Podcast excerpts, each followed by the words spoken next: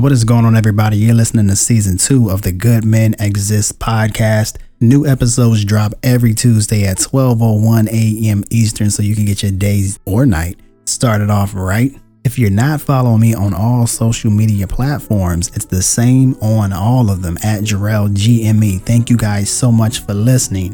And with that being said, enjoy today's show.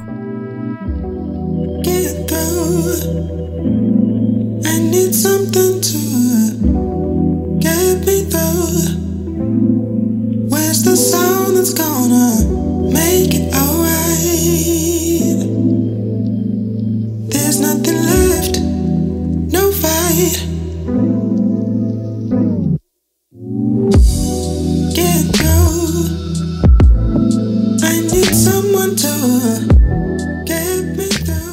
is going on, guys? Thank you for tuning in to the debut episode of season two. Thank you so much for being here. If you haven't listened to season one, be sure to go check out season one. Like, you don't have to listen to all the episodes. I mean, it would kind of be, you know, a little cool if you did. But go check out some episodes by the title if they look interesting to you. I can guarantee I talk about exactly what the title says. And then jump back into season two. Season two is going to be very different than season one, primarily because they say you don't really know who a man is unless you know where he's been. Or at least I think they say that, or something like that. So, anyway, now you get to learn about my firsthand lessons, many of them that I talked about in season one the ups, the downs, trials, tribulations, good decisions, bad decisions, all that stuff will be right here in season two. Also, for the record, most of the women still have access to me uh, in one way or the other. So they will either have nicknames or they will have alternative names. Um, obviously, I'm going to protect their identity. That's not who I am. I'm not out here to try to, you know, call anybody out by name. That's not my style. That's not what I do. And if they do have a nickname, you know, know that it's a nickname for a reason. Uh, and if any of the women listen to season two, don't be mad at me, right? I'm just speaking my truth. It's going to be raw, real, and genuine. So obviously, I'll be tactful with what I do and don't talk about, but I still want people to know, like, hey, this is what it is, and here's why I can talk about it. So let's let's let's jump in. You know, I'm not gonna go all the way back to where it began, but let's talk about where it began because I feel like, for the most part, uh, my semi-serious to serious-ish relationships didn't happen until my 24, 25 age range. So that's about where we're going to start.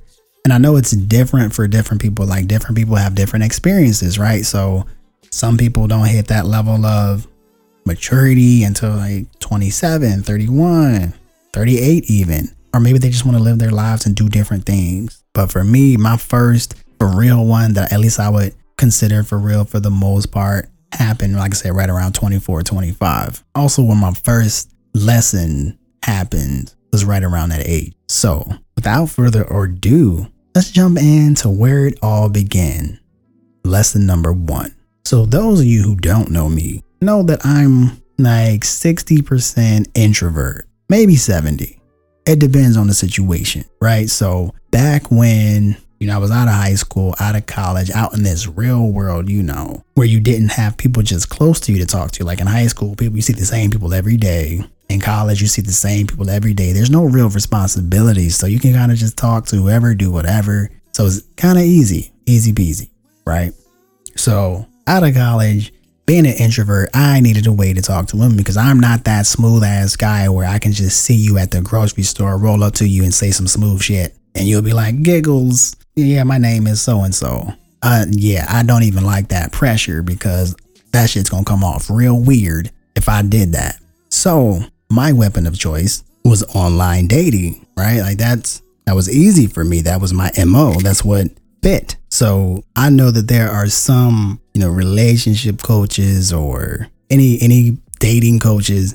Some people say, and I know this kind of sounds strange, but they say, you know, oh, I don't know that sustainable relationships can come from online dating.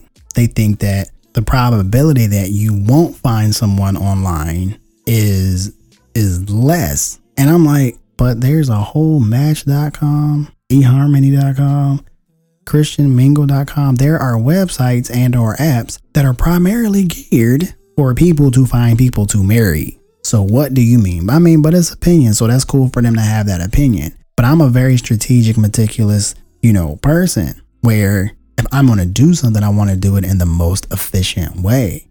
So if I'm hungry and I'm on an island and I have a fishing bowl and I have a fishing net, and again, I'm hungry, I'm trying to bring value via some food, am I going to throw out this one fishing line or am I going to throw out my whole fishing net?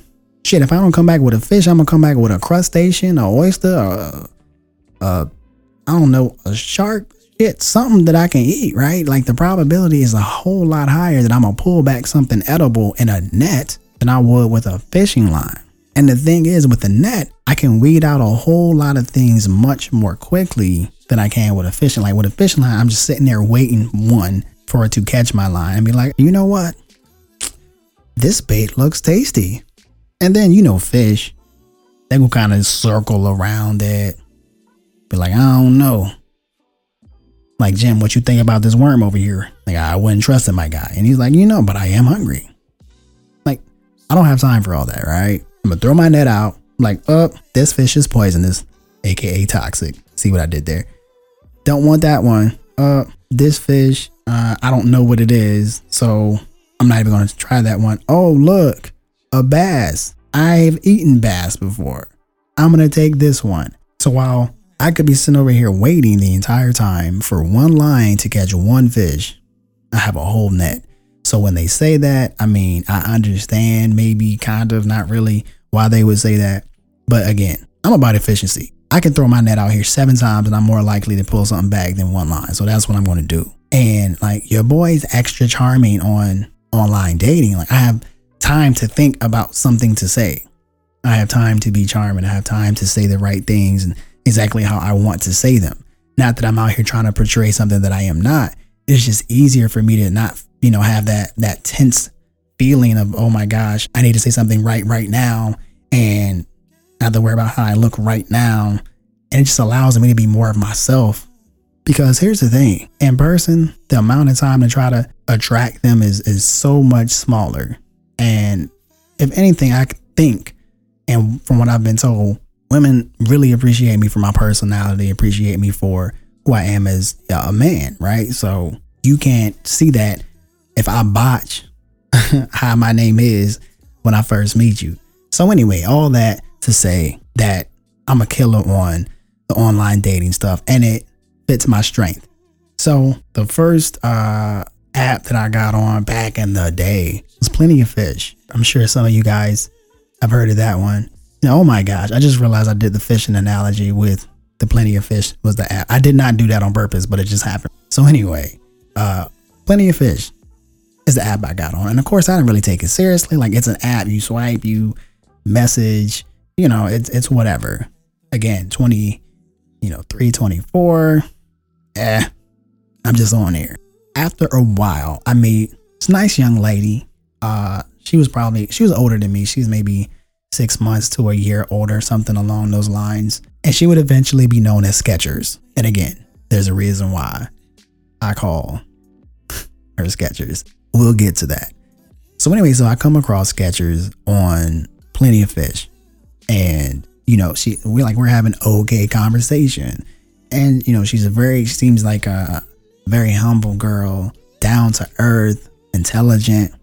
And typically like I am not the guy who solely bases things off of looks, right? Because I am attracted to who you are as a person. I'm attracted to your intelligence. I'm attracted to how you think. I'm attracted to how you move, the decisions you make in life, how you treat me, how you look at people, and how you think people should be treated. Like all of that stuff matters. And to me, forms attraction. Now, obviously, there has to be the physical attraction, but if I can look at you, you know, with your hair on, your hair off, eyelashes on, eyelashes off, makeup on, makeup off, when you're good, when your period just bleeding everywhere. Like I, if I can look at you, if I can deal with you and all that, like we're good. Like that's that's all I that's all I need, that's all I want. Right. But I realized that with Skechers, you know, I was I was like average. I was average attracted to her, you know. And but again, I'm not the guy's like, oh, I need this or it's not gonna work. So, you know, we were having decent conversations and whatnot. So after a while, you know, we decided to meet up. She was kind of far. I think she was maybe two hours and some change away. So uh the day I met, I was like, hey, drive to me and I'll do all the driving once you get here. We'll get a hotel so you don't have to drive back at night. We'll like make it a weekend thing. Yeah, it'll be cool, right?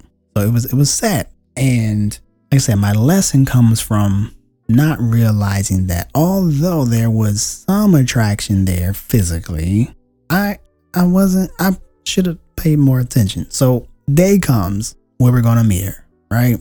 And I got there first.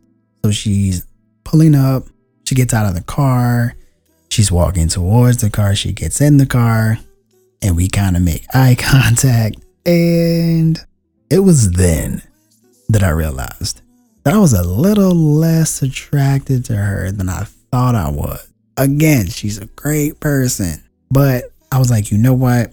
I'm being slightly shallow. Let me invest a little time into this to see where it goes. Like, I still am attracted to her. Don't get me wrong. I'm just not as attracted. It's a different. So we go and we do our thing. We have a good day. I don't really remember because that was so long ago, but you know, we do our thing and, and we come back and we're at the hotel. So she goes in and, you know, she freshens up and, and, and I go shower and whatnot. And, you know, so we're, we're uh, in bed. I don't remember if there was two, I feel like there was two beds, but we were in the same bed. Don't know why. Uh, but anyway, so we have the TV on and stuff. And I'm just kind I'm there, I'm chilling, right? I'm just, we're talking about whatever.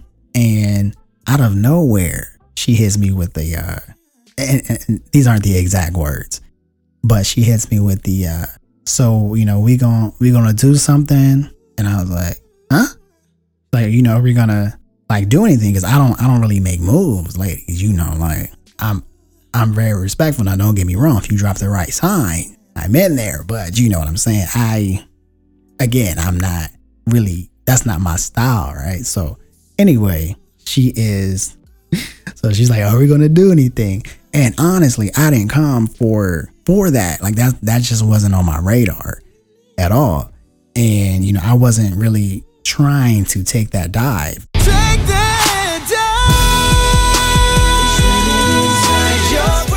So I was like, man, it's it's late, ain't it? You you not sleeping? He's like, it's twelve thirty. I'm like, but it feel like three though, don't it? You don't it don't feel like three to you? He's like, like, and this is what she said. She said, Boy, come on so I can go to sleep. I was like, You just said that it don't feel late. But anyway, so I I was trying my best to politely decline. I was like, Yeah, you know, I'm I'm a little I'm a little sleepy myself, you know, because I'm not great with awkward situations like that. You know what I'm saying? But, uh, she was like, Come on. And I was like, Oh my gosh. I don't I don't know. So anyway, like, cause then stuff and then after she says, How was that for you? And again, awkward situation. Like, I don't know really how to respond to that. I'm, I'm like, uh, fine, fine. Was fine. And she says, Was it tight enough for you? And immediately two things went through my head. And the first thing was like, oh, okay, like maybe, you know, she's been like putting in some Kegel work, right? And and like so she just wanted to know if the work that she had put in you know worked and the second thing was like or like maybe she just had a lot of thing things in there recently and maybe they was like hey your shit loose i don't know if they actually said that but i'm just and obviously i know vagina's is closed back but anyway again don't know how to answer this question so i was like uh yeah the the elasticity was was fine for me, I guess. And she's like, okay. And then like she just turns over and she goes to sleep. I, at this point, am in a third world. I don't know what's happening or what to think of anything, to be honest. That was like Friday.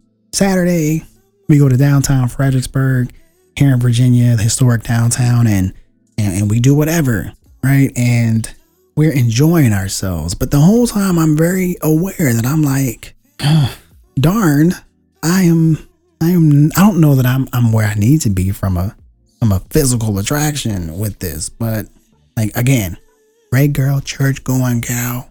I know Friday night may not entirely indicate that, but very religious girl and and kind, humble and giving, all that stuff. So I said, cool. I'm tripping. Let me see where this goes. So this is close to summertime. Summer's quickly approaching. She's a teacher in her home county or, or town, whatever you want to call it. And obviously, you know, teachers have the summers off. And it had been, you know, she would just come up on the weekends. We'd hang out, we'd do things, cool, because she lived with her parents back at her hometown. Um, she was just comfortable there. Obviously, you know, as a teacher, she had a master. She uh, could have, you know, lived apart, but she enjoyed it at home. She had no reason to move out. So she, that's where she stayed. So she always came to see me. So I was, we had, a, you know, decent times and stuff. But again, the lesson of where it all began is understand what is sustainable from an attractive standpoint, mentally, emotionally, and understand what isn't from a physical attraction and when does one outweigh the other. When I talk about healthy infatuation, you're going to hear a lot about that. That was a lesson learned here from season one. I kind of knew, if I knew it now, I would know that healthy infatuation probably was not going to be a thing in the situation. But back then, my lack of maturity and not fully understanding that that's something that I needed, not necessarily what I wanted, but that's something that I needed and what I preferred. What you need, what you want, and what you prefer. Also, an episode from season one. That's where that lesson comes from. This is back in my mid to early 20s. Maturity level was on zero. No, it wasn't on zero. It was like, you know, it was like 65, right? Especially when it comes to relationships. Definitely not developed in a level of which I should have handled it. So you would think that with Skechers, I would be like, you know what? It's not the best idea. But summer came, fast approaching, as I said. And I made a decision. I said, hey, you know what we should do? She was like, what? And I made a bad decision. You will hear that bad decision in the next episode of season two. Thank you guys so much for listening. This is going to be a great season. It only gets darker from here. Just kidding, but not quite. But you're going to learn about all my lessons. This is going to be a journey. Get your popcorn ready, buckle up, and hopefully you guys are willing to ride this journey with me. Again, lesson one from season one, now in season two. Know what you need, know what you want, and know what you prefer. And know when you can substitute something for the other, but that doesn't entirely negate something from a very important category of need. You will learn about my lesson number two in episode two with Skechers and the bad decision that I made that led to a not so great ending. All right, guys, if you are not following me on all the social media platforms, be sure to do so. Jarrell GME. And so far, like, what do you think about season one? Let me know. What do you think about the start of season two? Let me know. I definitely want this season to be super interactive because it's going to be very different than it was for season one. This is going to be all story based, all true stories at that, and me being super raw, super genuine with you all. But with that being said, I hope you guys are doing well. Things have opened back up for the most part. Hope you're beginning to enjoy life on the outside again. And as always, be great people.